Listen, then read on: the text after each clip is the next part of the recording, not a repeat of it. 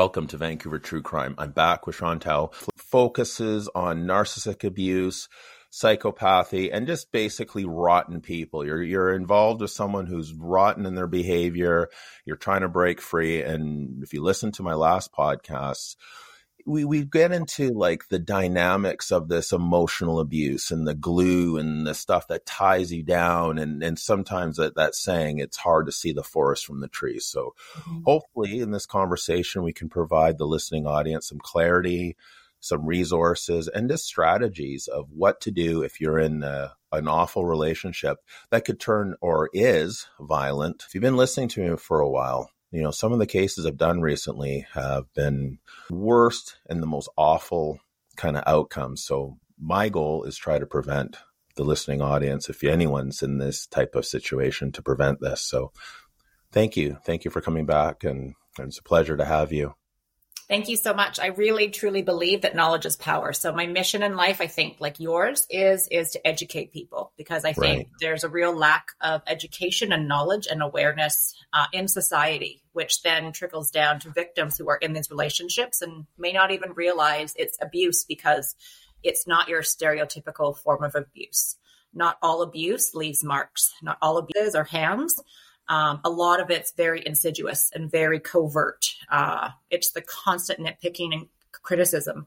Having said that, oftentimes the leaving, because it creates such an abandonment wound for your abuser, uh, escalates the violence. So if you're if you've never experienced fear because of there's never been a raised hand or a fist, you leaving can trigger that. Um, leaving is the scariest part of the equation like just like if you, I studied, you know, cult indoctrination. Uh-huh. And a lot of this same type of behavior it overlaps. Like we talk oh, about yeah. the classic love bombing. You meet Prince Charming, he's and then it slowly you get conditioned. And then after you get conditioned and then you start accepting kind of a situation that you normally wouldn't. Maybe you have kids, maybe your your everything in your life is tied, maybe it's isolation. But the bottom line is it's it's hostility. It comes down to being in a hostile environment when someone doesn't really want the best interest for you. And that's the tricky part, though. We have to always remember that abusers are not horrible 100% of the time. I like to call it the 80 20 rule 80% of the time, and they intersperse the 80% with 20% here and there, little breadcrumbs, yes. little morsels of affection and attention, which you, the person, becomes then really hopeful about. You see the glimmer of what you mm-hmm. first met, what first attracted you to this person. It's just enough to keep you engaged and sure. not so much to make you feel good about yourself because remember, oh. they condition you to feel really horrible about yourself and to lack confidence and self-esteem because then you are less likely to leave. If you felt good about yourself, if you were rested and you weren't stressed and you were clear-headed, you would see more clearly what you're dealing with. Um, but because you're exhausted and emotionally just drained and depleted, yes. and also physically, you you stay because you're simply in survival mode. I want to share something for when I was, you know, again for the audience, my my late wife passed away in 2020, and about six months into her, her behavior changed. She had a, a stroke but didn't tell anyone. But she did have other uh, health issues as well that compounded. So her behavior changed very rapidly and, and very intensely. And at first, you know, I, I didn't really know what was going on. You know, you think of stress, maybe, you know, or your situation you're in, maybe you're, you're making excuses. I was making excuses for her, right? But then I did this. I was when I started researching, like you know, if like her behavior was beyond my uh, capacity to understand and to navigate. So you know, again, I went online. I started to research, and I came across this lady who said something. Says, if you're in a relationship. Hmm. And each day you're in that relationship and you, you using a weather symbol, right? If you have a nice day with that person, you put a sunny, you know, it was a sunny day. Everything was pleasant, pleasant day, right? If it was kind of crappy eggshells, maybe gray clouds, rainy, right? If it's fighting, all out fighting, maybe a lightning storm. If it's an all out cops at the house, everything, you know, hurricane or typhoon or natural disaster, right?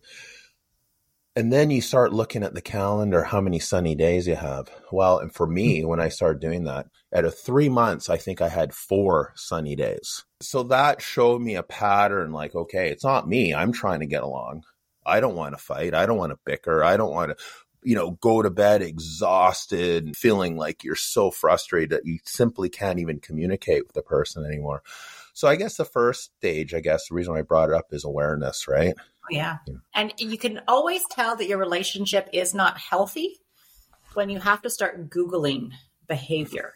That truly, yeah. because of the beauty of technology, you now have all these resources at your fingertip. And when you are starting to have to Google what you're experiencing, that's a mm-hmm. giant red flag that the behavior, the environment, the relationship, quote unquote, that you're in is not a healthy one. And to really pay attention to the cycles, right? To really document. I love to tell people to journal because it's really hard to see the forest for the trees when you're in this type of relationship because again, you're so emotionally exhausted and your memory isn't good and you're in survival mode. So you're just trying to get through every day.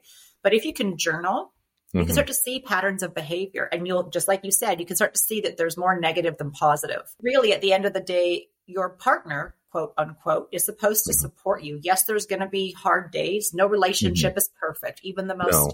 healthy, uh, tightly bonded couples go through ups and downs, right? That's yeah, normal. Of course. Yeah, it's life. But when you life wake can up be challenge. and before you open your eyes, you think, what am I waking up to today? Yes. Am yeah. I going to get the person that I fell in love with, or am I going to yeah. get this Jekyll and Mr. Hyde are unsure as to before you open your eyes what you're going to get into, that's a real sign that this relationship has passed the point of just being unhappy.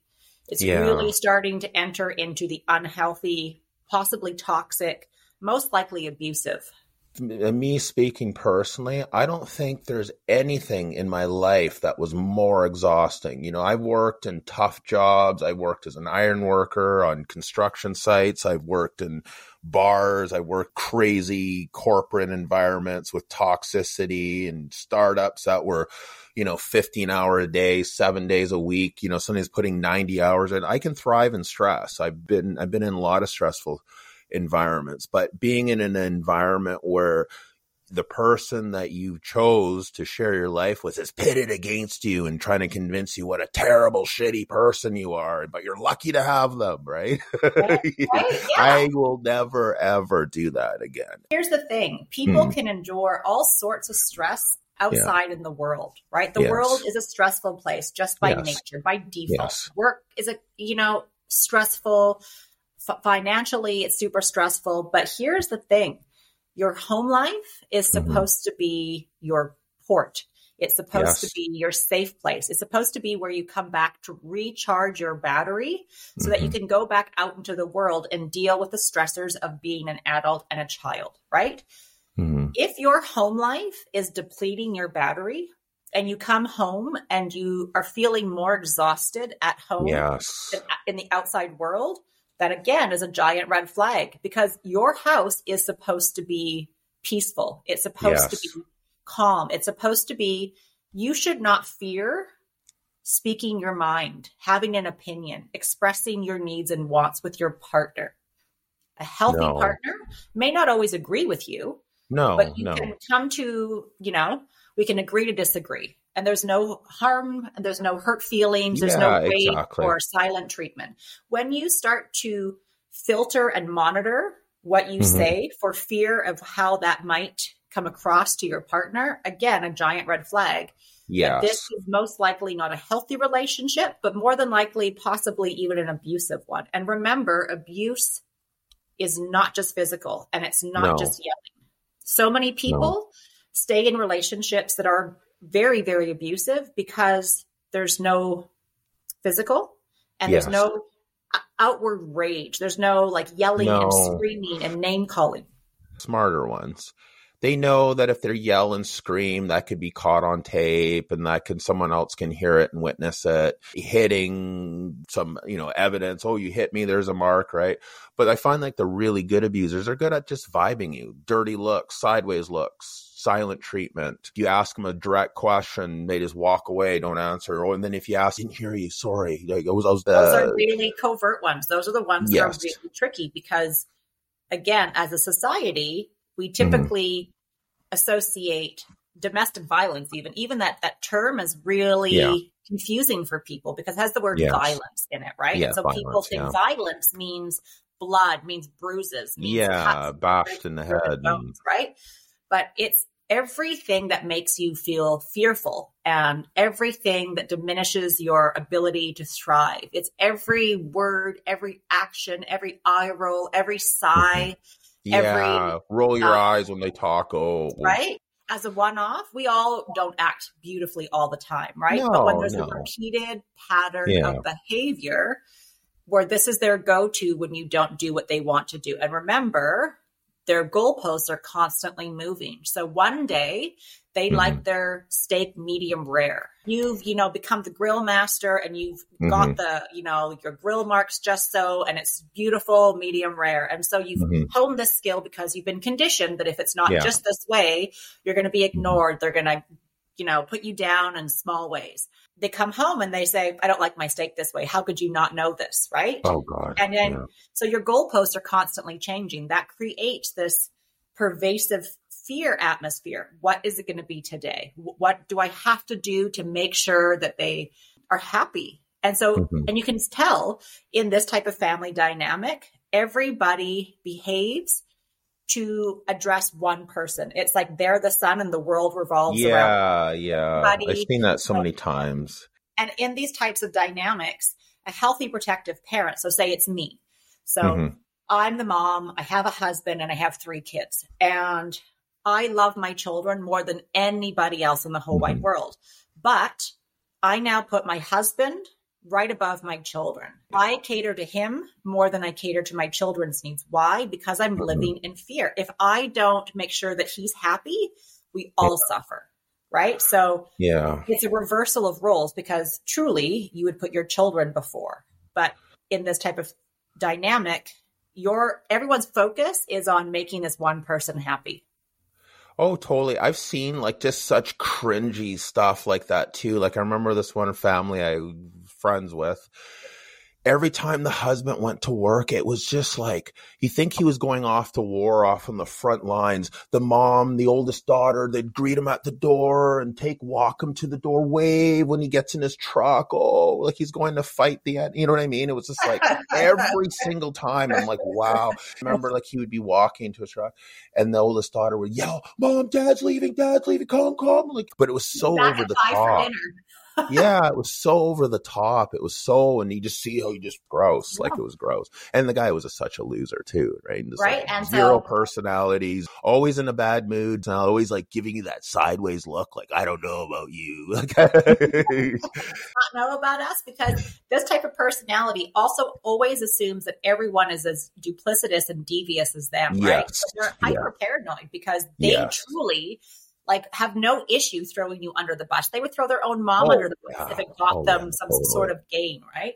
So they assume that if they're cheating, you're cheating, which is why they Yeah. project onto you, right? A really huge clue too that I see with a lot of my clients is Mhm. you can tell this person is toxic, abusive when they leave. When they're not in the home, like say they have like a work trip for three days and right? The energy level just dissipates and Oh yeah, everyone's happy, right like and- people can actually like you can actually physically see like the sigh of like Yeah, he's gone. The ogre's gone. the converse happens when they're expected to come back right people start to get more on edge more nervous more snippy more reactive because they know that the moment this person comes back through the door the atmosphere is going to change right For sure. Yeah, no, I've seen a lot like over the years like that. Exactly what the scenario you're talking about, where everyone's happy, everyone's uh, oh five o'clock, oh my god, dad's coming home or whomever, Right. and then and then it, there's a whole atmosphere, just like the air gets charged, and it's like you can't breathe as you know, you feel like you're yeah you can feel the anxiety in the air. Totally, But everyone's in this looking type nervous. of environment, right? Like I equate it to if you're raised in a home where your parents are chronic indoor smokers, you don't Right. notice that the air Right. quality in your house is so Mhm. toxic, right? Like, Yeah. like literally, it's toxic until you have opportunities to leave your home and go to other Mhm. people's homes where the air is actually healthy. Mhm.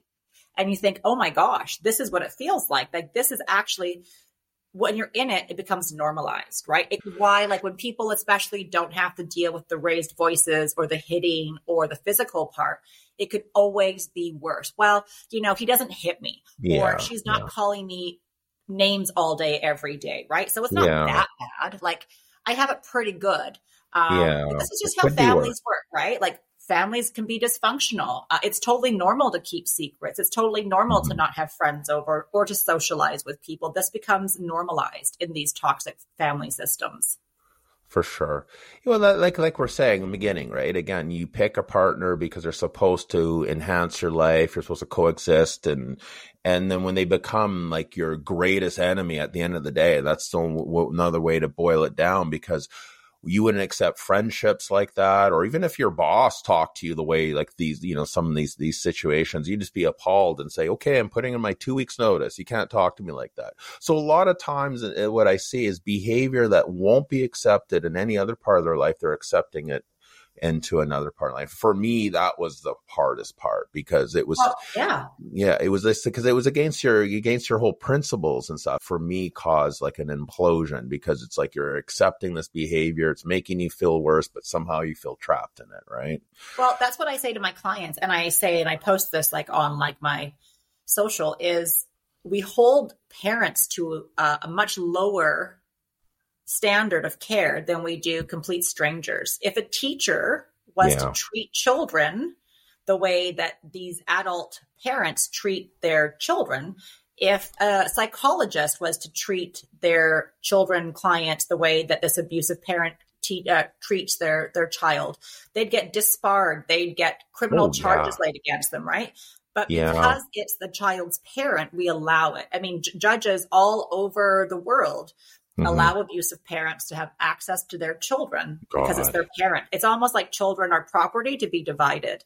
Um, Yeah, and they yeah, no. have any human rights themselves because they're just children. They don't know what they're talking about. It's always in the child's best interest to have access to both parents. talked a little bit before we started. It's like, I think for a lot of people, including myself, until like about the last five years of my life, I still felt I had pretty rose colored glasses about the system. You need a problem, you have a serious problem, you can call the police. They'll be there to help you. Family law issue, oh, let's get a good lawyer. They'll sort it all out. And maybe it's because of the pandemic, maybe a whole bunch of other factors.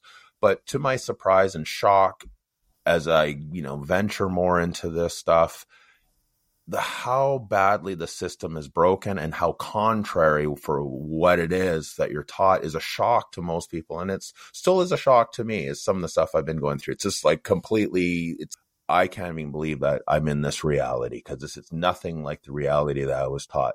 And So- I think that's the big problem is that people Yes. assume that leaving is the hardest part. And then once they leave, and society also puts a tremendous burden on people, right? Yes. If you stay, you're damaging your children. You have to get out, right? So this, yes this innate presumption that by leaving, you're going to have social security nets in place to help no you, right? yeah And every there is maybe like 1% of my clients who happen upon great lawyers and get great results in court. god right? 1% eh? Educated judges, right?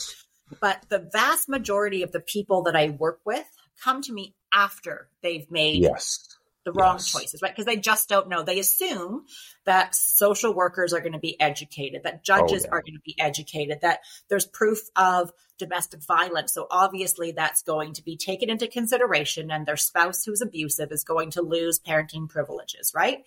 And I see it time and time again. They leave and it's like leading a lamb to slaughter. They Oh, just get pulverized by the system and they get Yeah. re-traumatized because they go into it naive like everybody else who just Including has never myself. engaged the system, Yeah. right? People who are outside who have not had uh, to engage with the system naively assume we're all guilty of this until you actually Yes. engage in this that it's Mhm. going to help victims and it's not going to re-victimize them and re-traumatize them but like i said it's like 1% of the population who God. leaves who actually gets the right people at the right time and are able to actually win their case and protect their children and themselves the vast majority of people go into this assuming that it's going to be helpful for them and that they're going to get the support Mhm. and they're let down time and time Oh, again which is why knowledge is power education Yes. is key And before you even leave, I can't stress this enough. And I know it's because I'm in the industry and it's what I do, mm-hmm. but you need to secure expert support yes. before you even yes. hire your lawyer because yes. your lawyer is your second most valuable advocate. And if you hire the wrong lawyer, that is yeah. going to cost you time and money that you don't have and could potentially cost you your children. Oh, for Full sure. Support. Absolutely. I agree 100%. You know, again, I'm not going to really get break down all the crazy stuff yeah. I've been through, but, but anyways, it, all I can say, if I agreeing with you, if I met you hmm, three, four years ago, I think you could have avoided a lot of BS uh, that, that I've been going through personally. I get this all the time from people. Yes. I wish I'd yes. met you last year. I wish I'd met you yes. six months ago this is why I put myself out there. And you don't even have to hire me. I'm not even just an advocate for me. I mean, I think I do a fantastic job and I'm one of the best in the industry, but hire somebody who is an expert in this field. Truthfully, yeah. And I don't even care who you hire. Just yes. hire somebody who's going to guide you through the process because yes. your job in leaving is to protect yourself and your children. And by not taking that really important step, everything yeah. else is inconsequential because you'll make the wrong decisions because you just don't know. For, you know, Alex passed when Alexandra was my late wife. She would have like psychotic breaks cops had come to the house. I was calm because, you know, I, I didn't want to go to jail. I wasn't causing any fights. I wasn't yelling. So I'd interact with the cops, talk to them calmly. The cops were really good. They didn't escalate the situation. And she would just still be screaming like from the roof beams, like this. It just real as dramatic as dramatic can be. All every single time, I think they came four times over a three month period. All four times, the good cops arrived. They didn't try to escalate it. They didn't try to stir up the pot. So I had a good impression. Thank God, right? It was in, in that mm-hmm. case. Because God, if they put her in handcuffs, oh my God, I couldn't imagine what would have happened. Because she was completely like uh, having psychotic breaks, right? Mm-hmm. Then when she passed away at Royal Columbian Hospital, the social worker there, the people there, the resources were absolutely phenomenal. Absolutely phenomenal. I have nothing terrible to say and and then everyone I dealt with after that were amazing.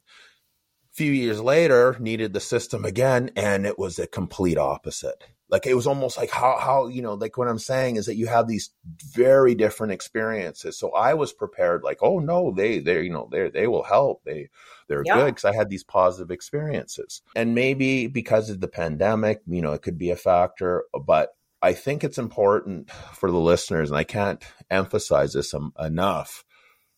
As great as your evidence you have, the diaries, the, the videotape, and it's important to have that because the more yep. that you can collaborate your story, the, the system is not kind to victims. And nope. that's what, from doing this platform, from the hundreds and hundreds of cases, working with victims' families that have had the worst, you know, outcomes possible, working directly with victims' families.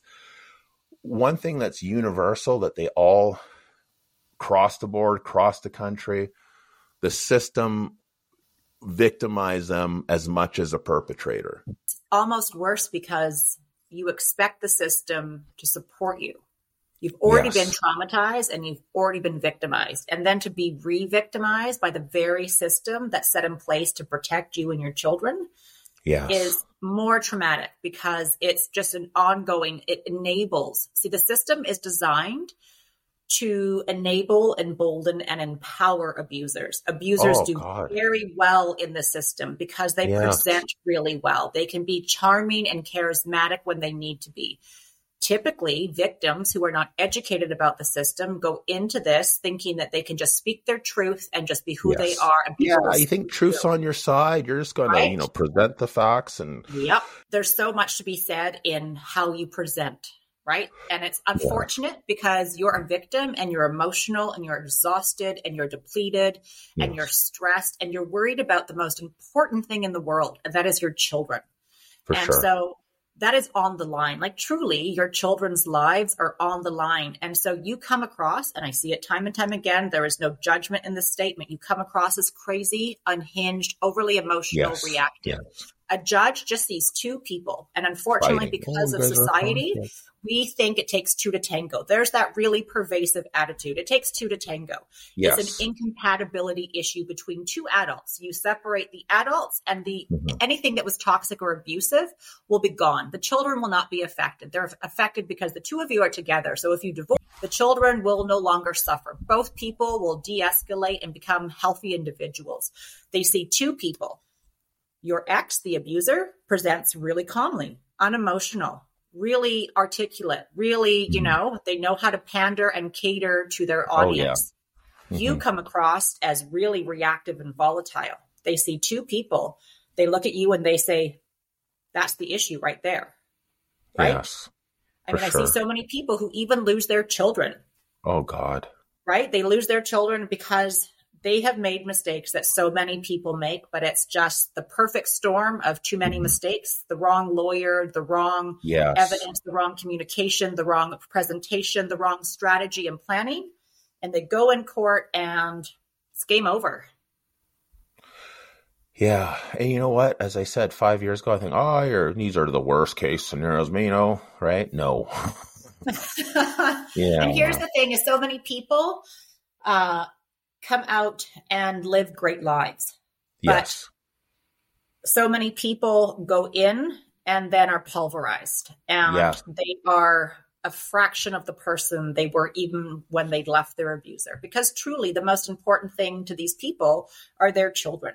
So For when their sure, that's children are they do that. suffering and in pain, when their children turn against them, when their children come back belligerent and rude because they're forced to cohabitate with an abuser, it is it strips them of their humanity. Um, It does. and It does. And, and think what the betrayal it does too, because it's saying again, like like I, I mentioned this on another podcast, and uh, you know, way that my mind works, and maybe I'm foolish, but you just say this: you put a decade into somebody, and Mhm. you've been through all their trials and error and support and death of loved ones and family members, and you know, you you you spend a decade with anyone you know, ups and downs and stuff like that, but been there with them. And you think that's going to create like some loyalty. This from the psychopath narcissistic spectrum. They hmm. weaponize that against you. And so, so a normal person, even if it, even if you're having conflict, they could differentiate maybe the things that things about you that bother them. Where a narcissist is like they'll take the things that are important to you and then they turn around and weaponize you. So if you care about your They kids, oh, they'll use your you. kids. The, if you care about your family, oh, your family's lunatics, and that's why you're crazy because your family's crazy. Because all the things he told me, they they cherry pick things, and then Mhm. they build this case, and then they attack you and, and rip you apart, right? So, and when for the for average person, that's that's pretty harsh, right? You never have been And through that, and fathom that parents can do that to children, right? We all Yes. think, again, the pervasive attitude in society is that all parents love their children. no, they don't. I will die on this platform and I will stand by this until the day that I die. And that is unequivocally false. Not Yeah, all parents sad. love their children. And that Mhm. is such a horrible thing for me to have come to. I am the biggest proponent of love. I am the most optimistic Mhm. person there is. I really believe in the goodness of everybody. I'm here to tell you that I am reformed. I do not see the good people. I have seen the worst, and these Yeah. people truly have no qualms or issues using their children to hurt their Mm. spouse. And they all do it. No matter how your divorce ends, no matter how the finances, when the money is split, because that's the Mhm. biggest issue for them is money. When Oh, that money. is Yeah, exactly. and money is split, Mhm. and you think, oh, now I can breathe a sigh of relief. Guess what? It's not over. Now they're going to turn their focus onto your children. And they do. And Yes. nobody believes me because nobody wants to believe this. Right. And if you aren't prepared for that, then guess what? The next 10 to 18 years is going to be a quagmire of horrible stuff that you are not prepared for. You have to anticipate their tactics so you can mitigate Yes. their tactics. And your Yeah, children they'll are fight dirty. They'll they'll smear. They'll get other people involved. They'll turn your children against you. I've seen it Scorched happen. earth. yeah. Two eyes, like my own two eyes. They will take a child who is heavily bonded to their parent. And in a short amount of time, they will turn that child against the parent so that the child no longer even wants to be with that parent ever. And if they're forced to, yeah. Then they will. So Chantal, let's talk about this then. Let's. Uh, so this is a scenario of someone who's been with a partner for a very long time. Let's say they even, you know, cases where they met someone in their teens and the conditioning is so like, you know, they've had years to do their brainwashing, their their Charlie Manson, you know, mm-hmm. mind control techniques and brainwashing. Yeah, like, these people are like brainwashers. Organization that does this sort of stuff. It's the same sort of tactics, the same. Yeah, totally. So a person like that, let's say they're slowly waking up, you could have like say 15 minutes with them. What would be like like they're just starting to realize that hey, this sucks. I need to get out of this crap. Is that you absolutely can get out and it's overwhelming and scary especially because you've been brainwashed to believe that you're incapable of life outside of this relationship. Truly, mm-hmm. that is their goal is to make you so uh, attached to them and so dependent on them that even though you know it's bad, it's better to be with the devil you know than the devil you don't. So you stay. You first have to understand that it is possible to have a great life despite this abuse and that it's everybody stays because they're paralyzed by fear and overwhelm and uncertainty. Mm-hmm. They don't know what to do. You need to be strategic. You need to plan. So unless safety is an issue, like an imminent issue mm-hmm. that you need to address, then you just have to leave. Just leave without anything there is no safety issue at the moment. You need to go into this prepared. And truthfully, again, you need to hire somebody like me of my caliber who can yeah. expertly prepare you for the exit so that when you actually have that talk and leave, you have prepared everything. You are strategic yeah. in your thinking. You are making decisions based on knowledge and not from a place of fear so that you can exit and then continue on life. And yes, they don't ever change. They're going to continue. No. But guess what? You will change. That's the yeah. piece of the equation that's so important. They will never change. You can't control them. You can't change them. Stop focusing on them. Put all your focus on you by changing your perspective and understanding that you have a lot more power than you've been led to believe and to really focus and harness that power and to come really into your truth and your boundaries and again, always thinking strategically and planning, not living in fear, but anticipating what's going to come down the pipeline and hopefully have having done the work beforehand to avoid the real big blowouts, right? There's always yes. going to be issues. Um, but again, you learn to not engage, right? You've been yes. conditioned to engage every time they say boo, you say, what would you like now? Um, and if you actually do these pieces and you actually are strategic in your exit, your chance of surviving and thriving exponentially goes up. Um, and you can avoid all the issues that so many people come upon because they just don't know, right? That's why expert support is so key because nobody anticipates it getting worse. They think that no. leaving is the hardest part, and once they leave, it's going to get easier. I'm here to tell you, not as a Debbie Downer or a doomsdayer, it gets worse. It always gets worse before it gets better. And if you make a plan and you're strategic in your exit, then you can avoid a lot of these pitfalls that so many people make. And this, I think this is a good piece for the um, listener to understand. So when I was in, you know, again, using analogy in business world, when I was in corporate sales and I had this woman who was my boss, she was amazing. She probably taught me some of the best uh, sales and business development techniques of, of, of anyone. And one of the things she always emphasizes is having cooperation with someone.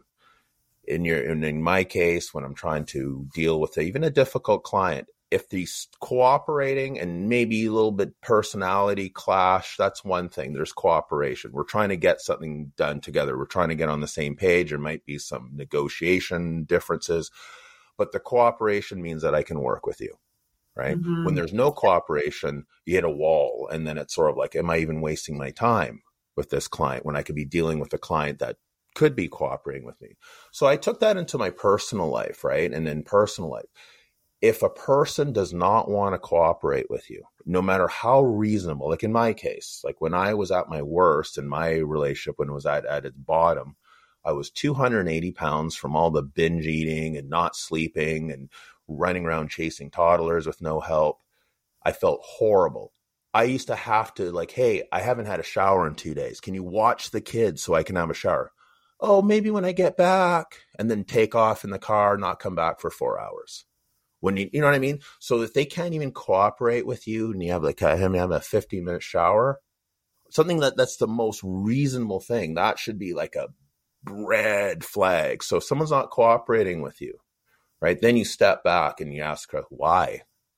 Are they cooperating just to be a jerk, to make my life miserable?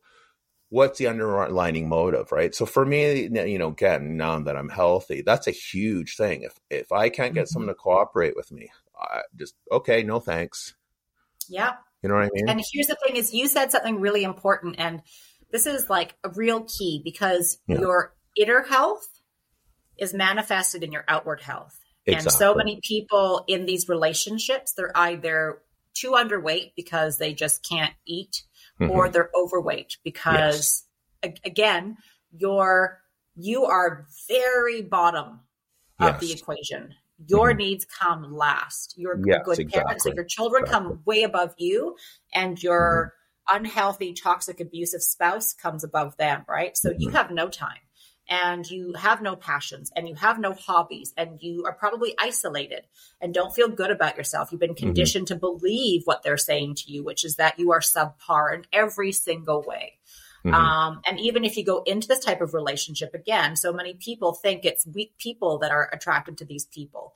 No. I, am here to tell you that people from very healthy families who were mm-hmm. raised mm-hmm. in a loving home, people who are very educated and successful and beautiful and handsome and, and charming, they fall prey to these people.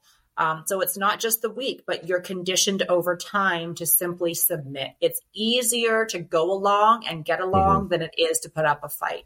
And so your health at the end of it, your mental health, your emotional health, your spiritual health, your relational health, and your physical health will all suffer. You might have sleeping issues. Your hair might fall out. You might mm-hmm. have eczema. You might have thyroid issues. You might have irritable bowel syndrome. All these things are signs that your environment is toxic. And the only way to, to thrive is to remove yourself from the toxicity. That's it. You can't survive. It, it's like cancer. I can't emphasize it. it it's like it cancer. You alive from the out. inside out.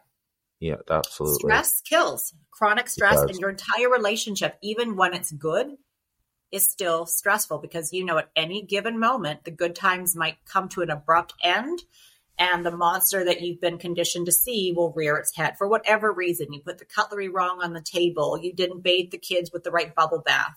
Uh, you forgot to compliment them on their new haircut, right? So even when it's good, uh, yeah. It's still bad and still stressful. You're waiting with bated breath for the okay, now this is the person that I've gotten used to, right? The person who belittles me and criticizes me. And sometimes they don't even have to say horrible things. It's laced yeah. in like a joke right? For sure, or, yeah, snide comments like or right.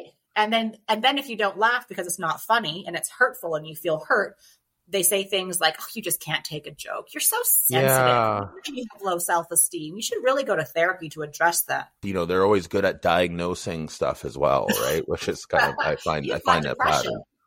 Really, no way. I've got depression. You yeah, have depression. the likes of you. So many people develop anxiety and depression because of these relationships, right? These relationships cause all sorts of chronic health issues that oh, don't oh, just totally. wait when yeah. you leave, right? If you don't address the stress through your divorce and your separation and you don't create strong boundaries and seek to heal yourself, the stress will literally kill you. People get very sick if someone's starved of, of, affection, let's say, you know, in case like, you know, you haven't had any intimacy for three months, it's just been fighting, it's crazy, it's this insult. And then that person can turn on the charm like a fire hose. And that's like a drug, right? You know, oh, oh I'm oh, yeah. sorry, I've been under so much stress. And, you know, the excuses even sound reasonable at the time. And, and, and, and for my case, right? I didn't even want like even like I wasn't even looking for that in the end. I just wanted normalcy. Just a, like what yeah. what would be just like the most basic you know standard yeah. of coexisting yeah. with now this high bar it was this high watermark right where i'm so yeah. underwater and it's like the condition the dysfunction yes. right so yes. you're no longer asking for like hand holding like for your specific love language to be met mm-hmm. you're just asking for basic human decency. Yeah, decency. And yeah. that is like asking for the world, oh, totally. right? And aren't you happy? I provide for you, or I do so much, and I'm I here, and you're not. So you become accepting of the breadcrumbs, and they become a feast for you because you're ravenous. You would not have accepted this in your prior life. You would have been like, no. absolutely not, right? But Yeah. you've been conditioned. They don't start out this way hmm and they they start out mirroring what you like love Yes. bombing future faking they really really pay attention to you and what you're saying if you want a big family guess what they want a big Oh, family if yeah, all their in life, loyalty yeah. guess what they believe in loyalty if you like the color Yeah. pink guess what oh my gosh it Oh, must be my so favorite color. favorite color is the color pink too right? Yeah. Everything that you say, they pick up and they pay attention to. They are stalking you like prey. They are the Yeah. predator. You are the prey, and they're picking up on all your micro cues as to what makes What's you tick, important to you? right? And then they mirror that back to you. So you're actually falling in love with yourself. So right? strange. That's how awesome you are. yeah. You're so awesome at the beginning that this person is mirroring back, and you're thinking, wow, that person's really awesome because you're awesome. And over time, they gradually decrease all of their attention and affection. They start to ghost you. So you work harder. Yeah, the- or the what they call the yo-yoing. I, I've been seeing Yeah. this this phenomena where it's like they pop in your life, everything's all cheery. Communicate with them again. Ah, you're too shitty. You're terrible. Okay. Right. Yeah. in the industry, if you have no children attached and you divorce or you separate or you end the relationship, you go like cold turkey. There's zero Yeah. communication, right? Because Yeah. anytime they get to infiltrate you, you are literally coming off of the high of a drug. You're addicted Yes. to the cycle Yes. of abuse. As, as sick as that sounds, you are addicted to the highs and the lows. Your body responds by releasing chemicals that feel good, right? Yeah. So you literally are addicted to them. So leaving them is like cutting a habit cold turkey. It's like ending your Oh, heroin yeah. addiction, love affair with heroin or cocaine or whatever your drug of choice is. It's the same. You'll go through withdrawal symptoms, which is why people like, did I make the right choice? And you're this person who then tries to love bomb you back into the fold and they're saying all the right things. And you're thinking, oh, that feels really good. Yeah. Well, think about really what you said, that." though. You said something very important, right? And we're just prefacing it again. Glad I don't do online dating. It would just seem like a bloody nightmare. I just ha- would have zero patience for And it. it's a and I- predator's dream Yeah, area. but it It's- this I'm such at a blunt stage in my life, right? I just, you know, I just, I, I couldn't do, I don't know, just that's another conversation. But anyways, so like, I'll maybe I'll give an example. Before I met at Alex, before I met Alexandra, working at an amazing job downtown, I had a fancy job, I was making good money, I had a place in Kits, you know, everything perfect on paper. So okay, well, I'm single, I'm gonna go on some dates. Every date I went to was just you know, nice on paper, attractive in photo, but just like the most bland personality show up or, or, or my favorite one. This is a, this one's funny. I go on a date a lady, first date. All she would talk about is how her friend went on a first date and the guy bought her a $5,000 coach purse. But, but kept going back to that subject. Oh, it's, oh, it's such a nice purse. So I just looked at her point blank and said, okay, I'll buy you the I'll buy you the purse. However, I want you to do something in return. I want you to donate five hundred dollars to a food bank, and I'll buy you a five thousand dollar purse. She looked at me like, "Oh, five hundred dollars." oh, you want? Okay, fine. That- That's my offer. Take it or leave it. Never talk to her ever again. So then you meet someone that's doesn't care about all that stuff. They like you, like you said. You you like coffee. They're a coffee connoisseur. You know what I mean? You're into working out. Especially Oh, they want to get. of You- really horrible dates and experiences, and Yes. you meet this beacon, right? And Yes. they are attractive to your eye, first of all, because we're all people who look at people and think, "Oh, that's a tasty looking cupcake," right? The frosting looks really great, right? Mm-hmm. Yeah. And then you start to peel back the layers of the frosting, and oh, the cake is kind of delicious too, right? They're Yeah, saying all exactly. the things that I like. They like all the same things. We have a lot in common Yeah. wow, in this desert of dating, Yes. I found the oasis. Yeah. Like somebody little enjoy tiny being island. time with. Mm-hmm, you know, just mm-hmm. right. doing like this normal everyday. Oh, it's hanging out the beach watching the sunset. Where the other person's like, well, the last boyfriend bought me a five hundred dollar bottle of tequila, and yeah. you know, or whatever. There was a, like I, I, felt like I went on a lot of dates. No matter what you did from, they'd always mention what someone else. Said. Oh, like even this person who he met a person that's in venture capitalism. They went on their first date. They went on a private jet oh, that's wonderful for this invisible person I never met. Thank you for bringing it up, right? On a but first person date. who who is the predator will pay attention. If that's important yes. to you of being the person who buys your partner these beautiful yeah. things as a show, like look at me, I'm so amazing and I can mm-hmm. take care of people that I can I will. I'll buy you the Ferrari and I'll buy yeah. you the Louis Vuitton and I will mm-hmm. put the Rolex on your wrist tonight, right? Because mm-hmm. I take great pleasure in the outward displays. But if you come across a person who might have the trappings of success, but you're really humble and you're really just about smelling the roses yeah. and the minutia in life, right? Finding the happiness in the small things,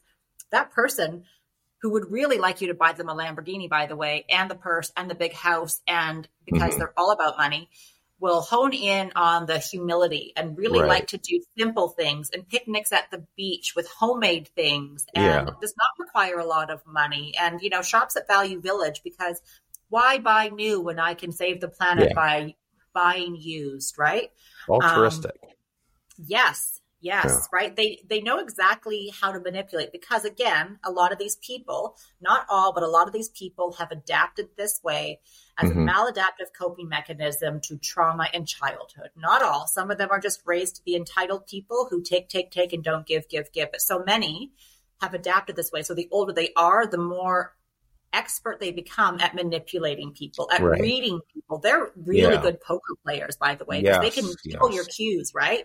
They look at you and see, like, ooh, he didn't say that that's really important to him, but his eyes lit up when he talked about children, right? So mm-hmm. he might want to be a dad. I'm going to talk about that, right? Yes. How I've always wanted to have a family. They're really good at doing that. And so all of a sudden you get this beautiful person who is saying all the right things and you're charmed and then they keep reeling you in right? It's not like yeah. they become horrible the next day. No. They keep showing you they, they keep presenting they're like peacocks they're showing you their beautiful yeah. foliage. You're thinking wow this person like every day it's just better. They're really giving they ask about my day they're really involved in my feelings they're doing all the right things it's once you're hooked in and you're attached yeah. to them you're trauma bonded that then they start to deplete you of all that's good yeah. Yeah. Here comes a mask, and the first kind of like, whoa, like, and they'll and they'll test you along the way, right, with small things to see yes. how far they can push you. Where's your boundary edge, right? Yeah. And then when they get too far, they'll reel it back in, and then again say all the right things to get you like, oh, okay, well, they were just having a bad day today. That's not who they really are for sure. So again, like for I, I, bring this stuff up because again, you know, I, I like to think I'm a pretty you know clever, capable person. But again, it can happen. I've been in toxic relationships, and like you said, they do not start off that way. And then sometimes too, and I think this is important too. When I look back at some of my other relationships that were toxic, I wasn't at a good place myself. You know, I was going through stuff, maybe rebounding, maybe you know, life. And and I sometimes that, that you attract to kind of like who you are a little bit too, if that makes yeah. sense right? Yeah, so. which is why when you leave these kind of relationships, truly, and people do it backwards, they put their kids first and not themselves, but you have to put on your own oxygen mask first. If you don't put yourself first and take excellent care of yourself on every level emotional, like therapy, physical, really pump yourself full of good supplements and good nutrients and move your body. It doesn't have to be, you know, expensive gyms. It can just be going for yeah. walks or out at home, right? Power whatever walk. it is that brings you joy in movement, whatever that is, right? Do that. Connect with your people because you've been isolated, right? Even if they haven't taken you away from your community, I can guarantee you're not telling your friends and your family how this person is treating you horribly. Everybody sure. feels guilt and shame, right? So they minimize Absolutely. what's going on. Absolutely, yeah, because you think, how the hell am I allowing this to happen? For sure. For me, it was embarrassing. It was humiliating. Looking oh, yeah. in the mirror, not even recognize who I was. And for me, just you know, personally, for me, until I got control over my health, like when when when it got to the point where I was feeling like okay, I came close to having a heart attack a couple of times, including having the fire trucks come to my house and taken to the am- uh, hospital that was a pretty wake up call for me. So for me, it was like I got to regain control of my health again. So I just started eating as healthy I can, vitamins, you know, because I knew that would mitigate the stress. Right for me, it was getting yeah. control back on the health, and then of course, you know, I got accused. You're just a narcissist. You're just so into yourself. right? So I just like, well, guess what? F you. I don't that's care. Like right? projection, right? They will yeah. never say that they are that yeah. type of person, but that's what they're no. saying to you. Oh, totally, you right? Listen to their accusations. Their For accusations sure. are the closest you're ever going to get to a confession. So if yeah. they accuse you of cheating, guess who's cheating? If they yes, accuse you yes. of being an abuser, guess who's an abuser? If they accuse you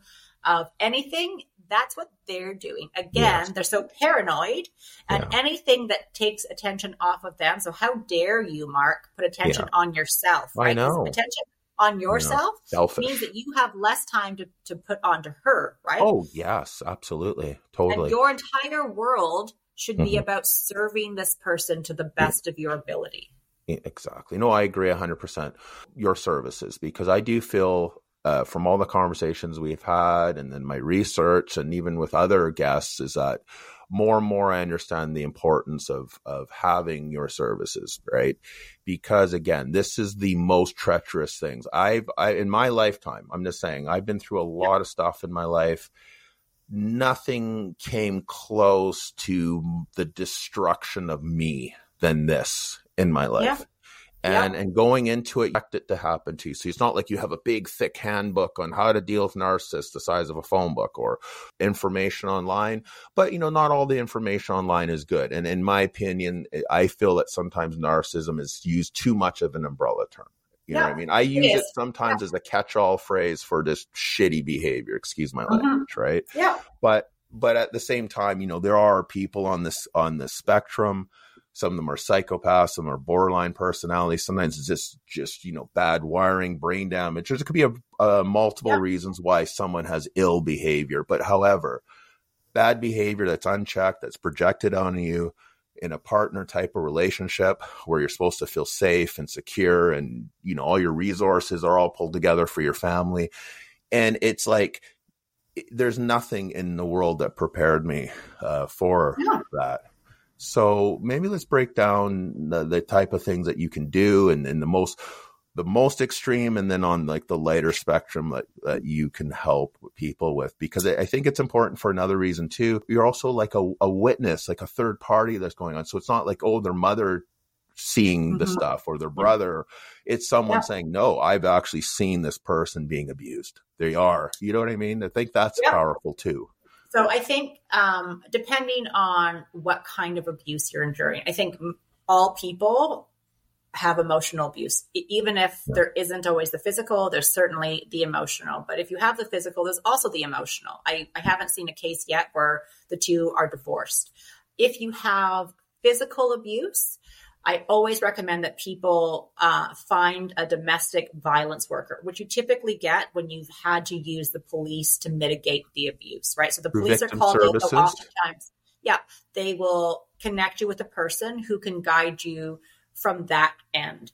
What I do is blanket help for everybody in this area. And mm-hmm. I have clients who come to me at all parts of their separation process. Um, and so that is really effective, but it's really hard to undo damage that's already been done. Um, mm-hmm. Um, so I can be still very effective. And I do have lots of clients who are divorced and still utilizing my services or come to me after their divorce and I help them that way. But what I have realized in my time is that there needs to be more preventative approach. And so I've right. created, like we've talked about, my 12 week program. And that is taking a person who is ready to leave, but doesn't know how to make that happen.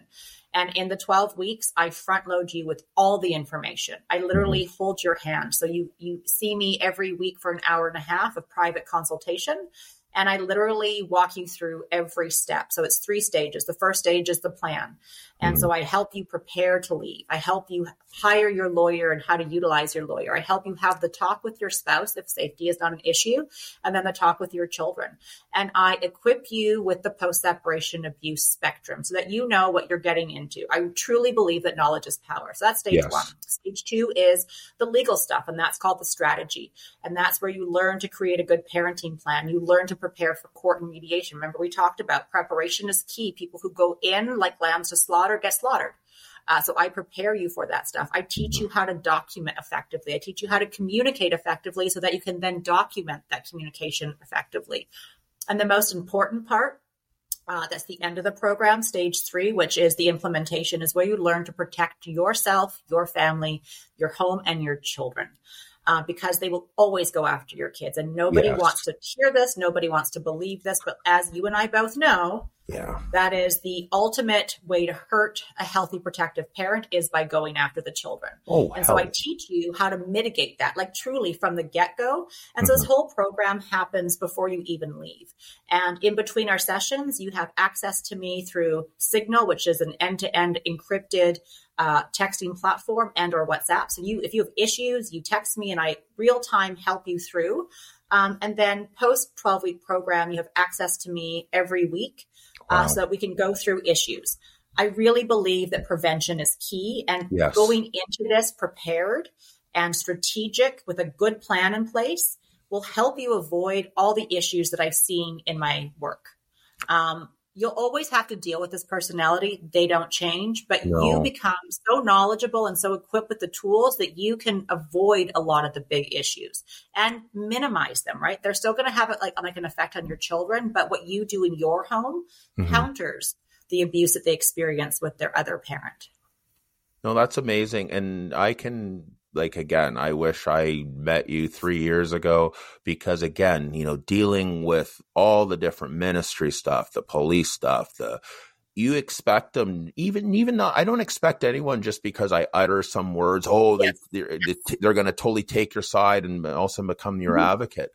But again, the way that victims are treated is is just deplorable. I see that mm-hmm. the perpetrators get treated with kid gloves and then the victims get the brass knuckles. I've seen it over and over and over again, even in the worst case scenarios where it does yeah. end up in yeah. violence yeah. and ends up ultimately in death.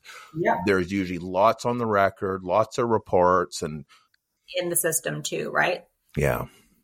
So I think so, you providing that moral support is important because again, in one stage of a situation I was dealing with, there was over 30 people involved, 30 different from doctors to psychiatrists to social workers to cops to none of them yeah. wanted to take any accountability because if they take accountability then they're, they're then they're responsible. Everyone it's almost like the system now in my opinion it, they just have this hands-off approach oh you should see that person. You should go to family yeah. court. Family court yeah. says so. Go to social services. Social services you should yeah. go to the cops. The cops say you should go to social so it's everyone pointing uh, a finger at everyone. So just simply having someone like yourself in your corner can really get you through some support. bad. Like we all have support, right? Like to yeah. some degree. Hopefully, mm-hmm. most of us have like a family or at least a friend who can support us. But it's having the expert support. Yeah, that's what I mean. One who truly understands what's going on and can validate, right? In this type of relationship, you've been invalidated to the yes. core of your humanity and you are isolated. Even if you are social, even if you still have friends, you're isolated from people because there's a layer of lie. You yeah. had to lie to yourself in order to stay in the relationship. And I'm, I can bet big bucks that you've lied to people in your circle to, to normalize and minimize what you've experienced. Because if you tell people the truth, they're going to look at you and say, why are you staying? Um, and until you're ready to leave, then you start to confide. And so having that expert person in your corner who's going to give you expert advice, not just your mom and dad who want no, the best for you. No. Tell them to take them to the cleaners, right? Yes. They truly understand the system. They truly understand what's coming down the pipeline and they're equipping you with the tools and the resources and the knowledge to make knowledge based choices and not fear based choices. For sure. That are going to then impact your future and your children's future. And truthfully, as you know, these people will turn children against healthy, loving parents that they had no mm-hmm. issue with before. So that's why four weeks of my program is dedicated to that. How wow. to undo the counter parenting, how to prepare for this intentional fracturing of the relationship so that you can avoid it. Yeah. Right.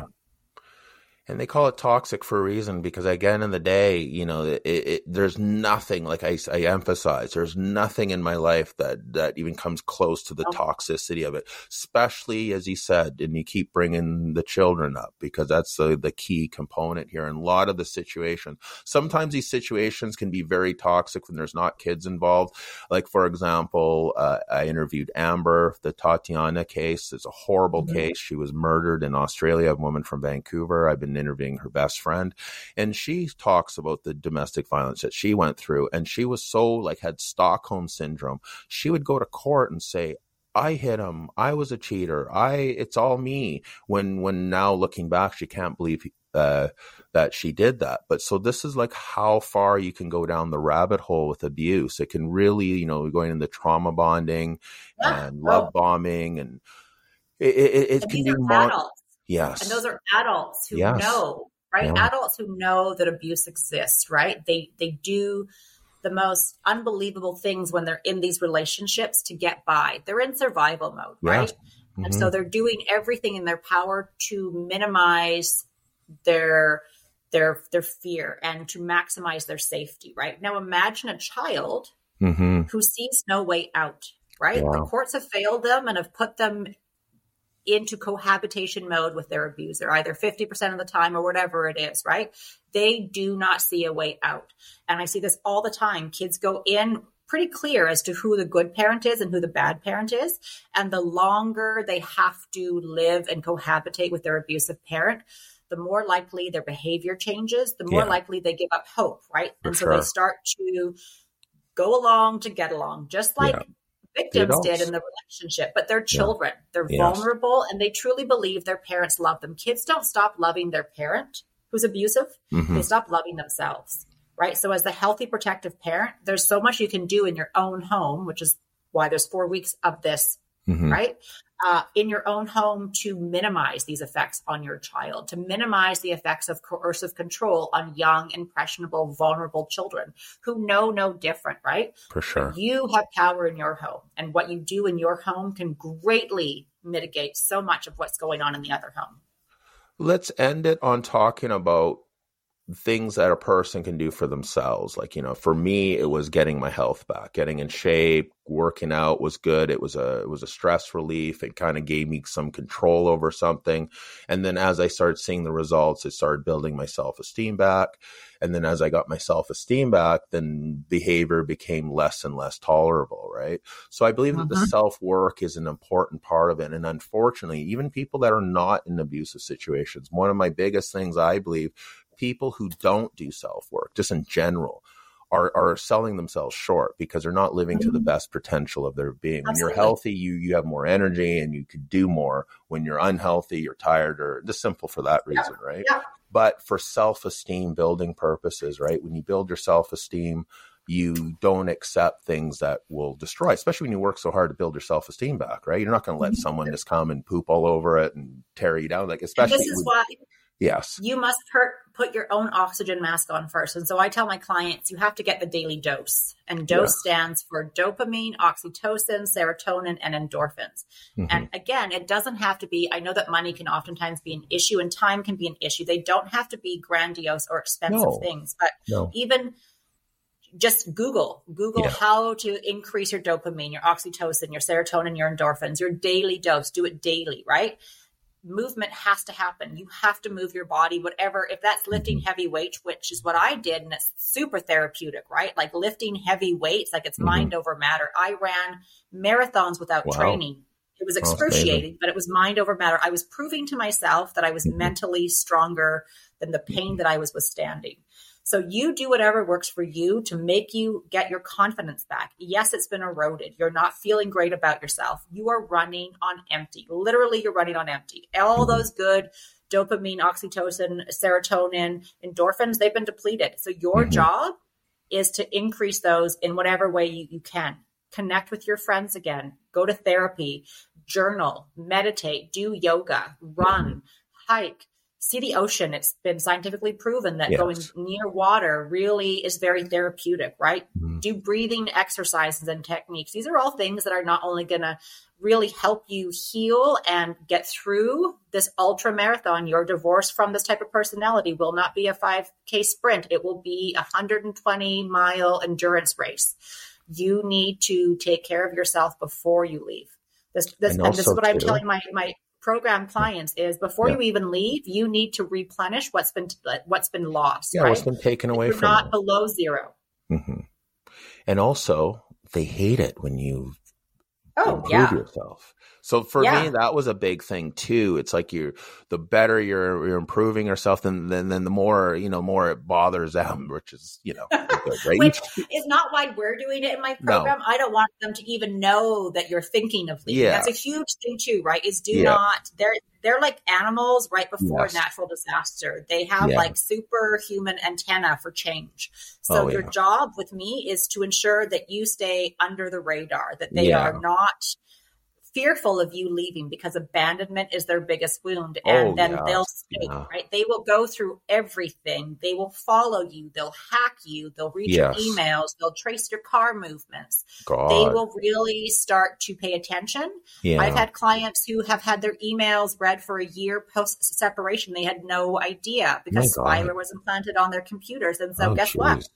every email to their lawyer talking about strategy their abusive ex was Oh my reading. God, right? Wow. Like this is the stuff that nobody thinks about. yeah, this is what I de- do. The, de- the deviance, like it's like, yeah. Well, see, Yeah, the so average I'm- I'm- person doesn't, you know, Yeah. they, they don't have time for it. They're just, you know, they're have- thinking about, oh, my, you know, how to take care of my kids, the things that they're doing for the week. Or these people, it's like Yes, every waking second is, is, yeah, because they do derive pleasure from this, right? Yeah, they're literally creepy. empty voids. They're they're Yeah. empty, right? Which is why they're constantly addicted to stuff, be it shopping yes. or uh, like sex or or drugs. They're they're empty. They're constantly chasing their next high. Well, guess? Anything that gives them a rush. stuff, yeah, Yeah. this kind of stuff really fills them, right? So they we are real people and we have Yeah. lives and we derive pleasure from from good and growth and Yeah. connection. Yeah. They're the opposite. Everything that you think is good, they think is bad. Um, so you have to get out of the framework as like, well, I would never do that. So why would they? You know, like, yeah. That, or right? you They discarded me. They cheated on me. They left me for a younger version who has more money. Why would they be upset? Why would yeah. they Leave me continue this? alone. We Okay. got what you wanted. yeah. Well, it's not what they want. They're never No. happy. So they'll keep coming back after you. Chantal was uh, post separation, like the tentacles is the, probably the way I look at. it. They always have to have a tentacle on you, and they, and they have long. Yeah. And, you know, if they were like, if they, you know, again, like uh, in my mind over the time, you know, of course, in doing analogies, probably just for venting, you know, you think of different animals, weasels, snakes, and stuff like that. But in, in reality, for me, it's almost like they're like some kind of squid-like entity. They they can Yeah. squish out of anything. You try to squeeze them, they ooze through your fingers and they have lots of tentacles of suction cups and they also have poison ink to inject you with venom so they would be like so they're saying this is slimy squid like creatures and that that's what i'm saying their their tentacles are just Yeah. multiple reaching and yeah Because just- they just- need you more than you need them. yes yeah They are literally, these are the kind of people who cannot be alone in quiet solitude. They are never going to meditate do yoga. These people cannot be alone because quiet means that they actually have time to think about their lives. So they have to fill every minute of their lives with something, right? With something that, that makes them feel alive again because they're dead. They're dead yeah, inside. they're dead inside. They are dead creatures. And I, I was Mhm. I was watching something last night, and it was a it was a, a psychiatrist talking about their eyes go black, like when especially Oh, when they're mad. That and I've is- seen that is that. called, that is called the look. That's yeah, I've seen the that. It's just like this this entity that's just staring at you, these black, you know, and coal like eyes. knows what is until they've experienced it. Oh and it's yeah, reptilian, really archaic, primitive look, and it's Yeah. pure hatred. I had a friend who texted me from an event, and uh, she knows somebody that I know because we're all part of the same community. And she saw this person, this man, Mhm. give his ex-wife the look across a Oh, God. crowded stadium and she texted me not knowing who this person is i know who this person is but she had no idea she's like i saw the scariest look across Yeah. a crowded stadium what's going on there? And I was like, yeah, that is the look. That's exactly what nobody wants to see because truly if they could kill you they yeah. would like i've seen the difference you know again like working in bars and stuff i call it you know they give you like charlie manson eyes or they're like that and that's more sometimes if they're just worked up or they're they're yeah. you know hopped up on something but there is like what you're saying and their eyes are not even really that open their eyes just stare at you they're almost like dead shark eyes and yeah. it's kind of like they are nothing. dead they are dead yeah, yeah. there's nothing behind there really like the mirror to the soul and I hate to say this, but they're truly soulless.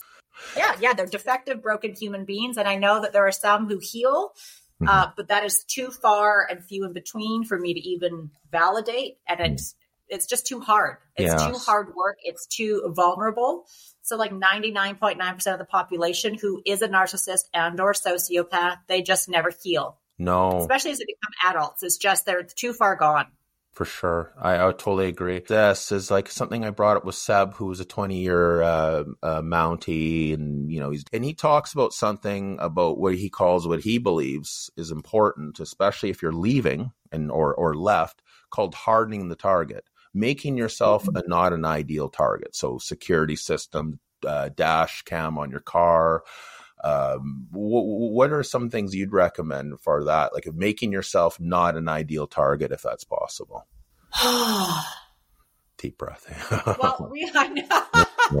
well, because we're all targets, right? Here's yes. the thing: is we're all walking targets. Anyone yeah. who's empathetic, generous, loyal, kind, uh, determined is is a target, right? Yes. Because those are the qualities that they look for. Because you'll stay the course, you'll put up with more yes. because you're loyal and you're loving. I really think the number one thing is give time time and space. If you've just met a person, yes, uh, do not fall quick and hard. Do not communicate, see them every day. Give yourself time and space to be able to see the forest for the trees. Right? Mm-hmm. If you're in this vacuum of like a love bombing stage, it's really hard to see. Yeah, the, the, yeah. the red flags. Give yourself time. Do not get pregnant. Do not inseminate. Yeah. Right? Do not move in together. Do not buy a yeah. business together. Do not get married. Anything that tethers you to a person legally is that much harder to leave, right? And mm-hmm. truly, a person who like who loves you will stay around for two years, right? Yeah, They're not going to drop for sure, because, and and be right? patient with you too. You yep, know, you yep. know. And so just give it time. So you you interview them right like you mm-hmm. truly are interviewing them and their people meet their friends i bet you that they'll talk a lot about you and your friends but they yeah. won't divulge a lot of information about their family or their friends pay attention to things like my ex is crazy I mean, we all have crazy exes, yeah. but most of us don't talk about that on the first no, date. No, right? it doesn't come up front and center. Right? Yeah. yeah. And also pay attention. Are they oftentimes the victim? Yeah. They all have issues with their colleagues, their bosses, their friends, their family, their exes. Mm-hmm. But if they're constantly the victim in this narrative and never the the person who's caused an issue, that's a giant red flag too, yes. right? So really give but the biggest thing is time and space. Give yourself yeah. time and space even when you're dating somebody that you're really into. Mm-hmm. Don't don't see them every day. Don't talk to them every day assert your boundaries and see if they respect your boundaries, even if they kind of seem kind of stupid. Yeah, right? just to see totally. are they going to respect my boundaries, right? Or and, are they going to try to keep pushing through the boundary? Like you if you what? say, you know what, I don't want to talk every day. Let's talk yeah. every other day. And yeah. they're like, but I love you so much, and I really, you know. Don't you love me the way that I love you? I feel like I've never felt this way. If they're starting to push your boundaries from the get go, drop it like it's hot and run for the yeah. hills. It's not worth your time. Trust me on this one, it's not worth your time. And Google them. I, have oh, yeah. honestly too. When I was single, especially, I've Googled some people and then be like, "Oh my god, I just dodged yeah. a bullet." yeah, and meet their friends and family. Their friends and family. See how those dynamics are. What other like? Really, your here's the thing: is people go into this thinking that people are who they say they are because yes. most of us are honest human beings. We might fudge a little bit. Like on my profile on Bumble, yeah. I might have said I was 130 pounds, but really I'm 135, right? Mm-hmm. We might fudge a little yeah. bit of the truth, but we we, we, we don't stray too far from the real narrative of life. Yeah. These people lie like oh, it's normal, right? Yeah. So pay attention to what they say and what they do if they say they respect you, but every time you assert a boundary, like I don't want to text tonight, I've had a really long day, and they aren't respectful of that mm-hmm. boundary, they don't actually respect you. No, they they exact respect- thing that you just said too.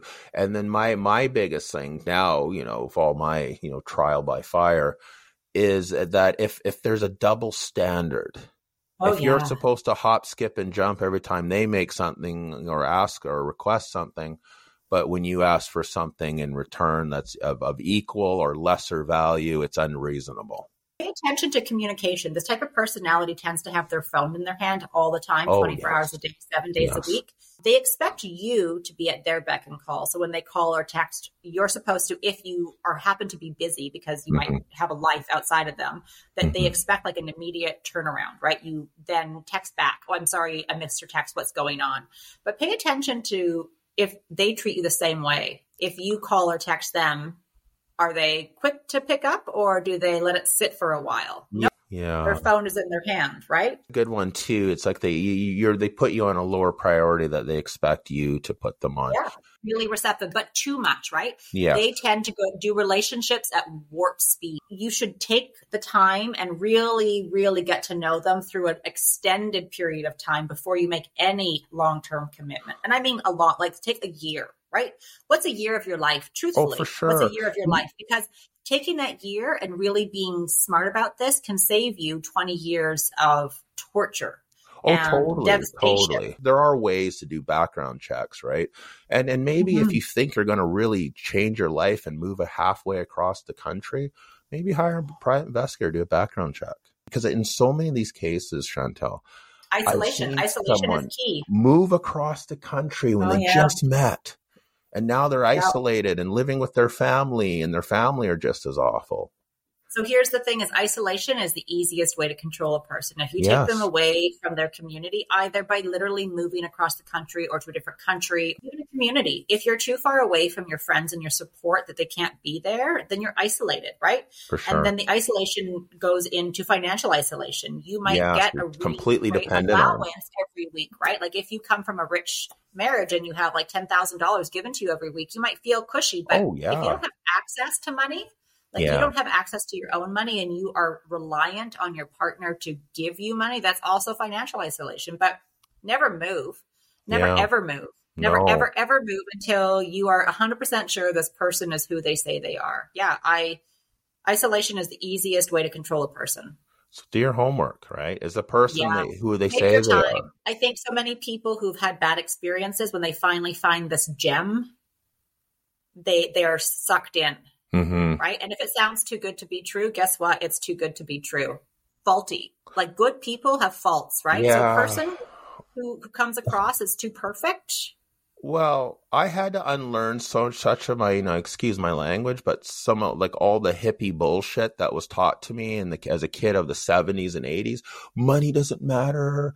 You don't judge a book by a cover. No, you judge a book by a cover. You look at it. You know what I mean? Like all the hippie bullshit that I, that brainwashed me, that totally like set me up for don't be judgmental. Da da da da. Everyone is the karma thing, all that, right? Yeah. And and and time after time, that stuff got me in trouble. and I think also as as a woman, Mhm. it's probably less for you, but do correct me if I'm wrong because I don't like to make sweeping generalizations based on genders. But as a woman, we have a biological clock that's ticking. Yeah, that no, our I agree. our yeah, best fight date is like 30, right? yeah, If you're not married by 30, good luck trying to find a partner after 30 because your social yeah. You're a leftover woman, right? In right? China, you that's are, called. too old. Too Yeah. old. Your eggs are shriveling as we speak. Um, and I think that that a lot of people fall prey to that, right? So they meet somebody who's good enough, Yeah, um, and they pay they don't pay attention to the red flags and the cues that this person is giving out that this person is not good because they feel their window of opportunity diminishing. I dated a Oh, yeah. Portuguese woman uh, when I was in my twenties. There was harsh pressure to get married, like from the family, like harsh pressure. Yeah, like when are you guys getting married? And to the point where Mhm. it's kind of funny, like when we stayed over there, like you're not married, so you have to sleep in the basement. You know what I mean? So, but it was like a Well, way to put pressure. family, right? So when we traveled together as a couple that was non-married and we went to stay at like my grandparents' cabin, we literally had to sleep in separate beds. Like, Oh. and I didn't even think anything of it. I was just like, yeah, this is just, you know, I'm like a sign of respect until we're married. Yeah, this is how it course. is. Yeah. Societal constructs and cultural constructs play hard on this, right? But Yeah. as a woman, I can only speak as a woman because I'm a woman, so I'm coming at it from a woman.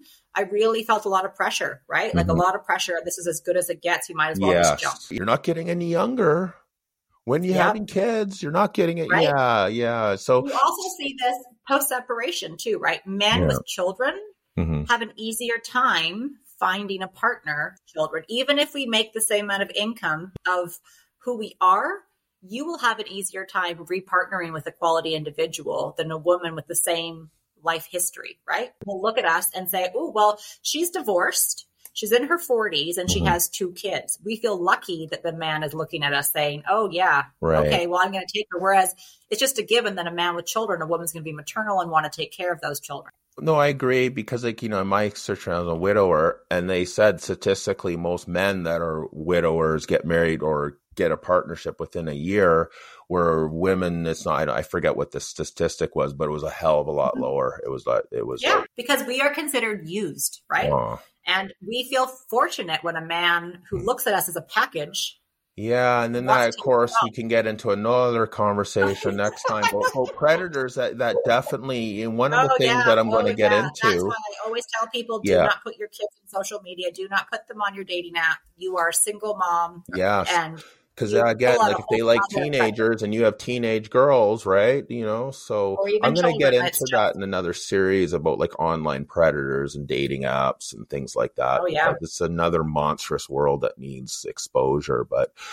Yes, Anyway, Chantal, we can talk for hours and hours and hours. And, you know, I appreciate you every time you come on and we always have very good, insightful, deep conversations. It's, you know, it's honestly, it's my pleasure to have you on. You're welcome to come on anytime you want. I really love the work you do because I wish there was more people like you because this is, this is such a, uh, minefield is probably the best way to describe it. You're separating man or woman, right? There's a lot of men that go through the, uh, abuse Yeah. too, and, and sometimes the men stuff is more on the passive aggressive. oh, Uh, way more cool. yeah, Yeah. stuff, and it's hard for a guy to articulate. And and I'll tell you too, just quickly before I go, like I was I was saying, you know, the the cops would come to my house sometimes when Alexandra would have like one of her psychotic breaks. Not all, most of the cops were good, but there was a couple of the old school ones looking, oh, you can't handle your woman. What do you want me to do? Smack Yeah. her around? Like, what do you like? I look at them. What do you expect me to do other than try to listen and calm her down? You know, But and they're kind of giving though, me that kind of, and, and that didn't happen very often. That only happened from a few of them, but they kind of get, well, you can't, you know, that kind of BS, right? So there, there's like, you know, again, uh, for women, uh, they're more susceptible to be victims of violence, especially in the cases Mhm. I've done. Men can be very emotionally abused and whittled down. I've seen that. I've seen that even growing Yeah, up, where the man is just like Yeah. a shell, just just like little whittles, like you know, little like like if, uh, like bites that over time those add Yep. up until the guy's just like a, a doormat, walking doormat. shell. So it can happen to the best of us, right? So I think it's valuable that we have these conversations and stuff because the more that we could try to make people to un, um, understand and undo and unravel this harm, put in that self work, and actually truly become the person that you want to be. You, you don't have to be defined by your last relationship, right? Yep. No. And there's so much potential for a great life. Like Mhm. I like I guarantee there's even when you're dealing with the worst stuff, there's so many nuggets of beauty to experience in life. Truly. Yeah. So thank you again. Thank you for coming on. Hopefully, oh, we Two hours later. yeah. well, we'll continue the conversation, right? Yeah. Okay. Yeah. Awesome. Thanks, Mark, for having me again. Knowledge is power. Yes. Thank you again. I'll let you go. Have a wonderful day. You too. Okay. Bye. Bye.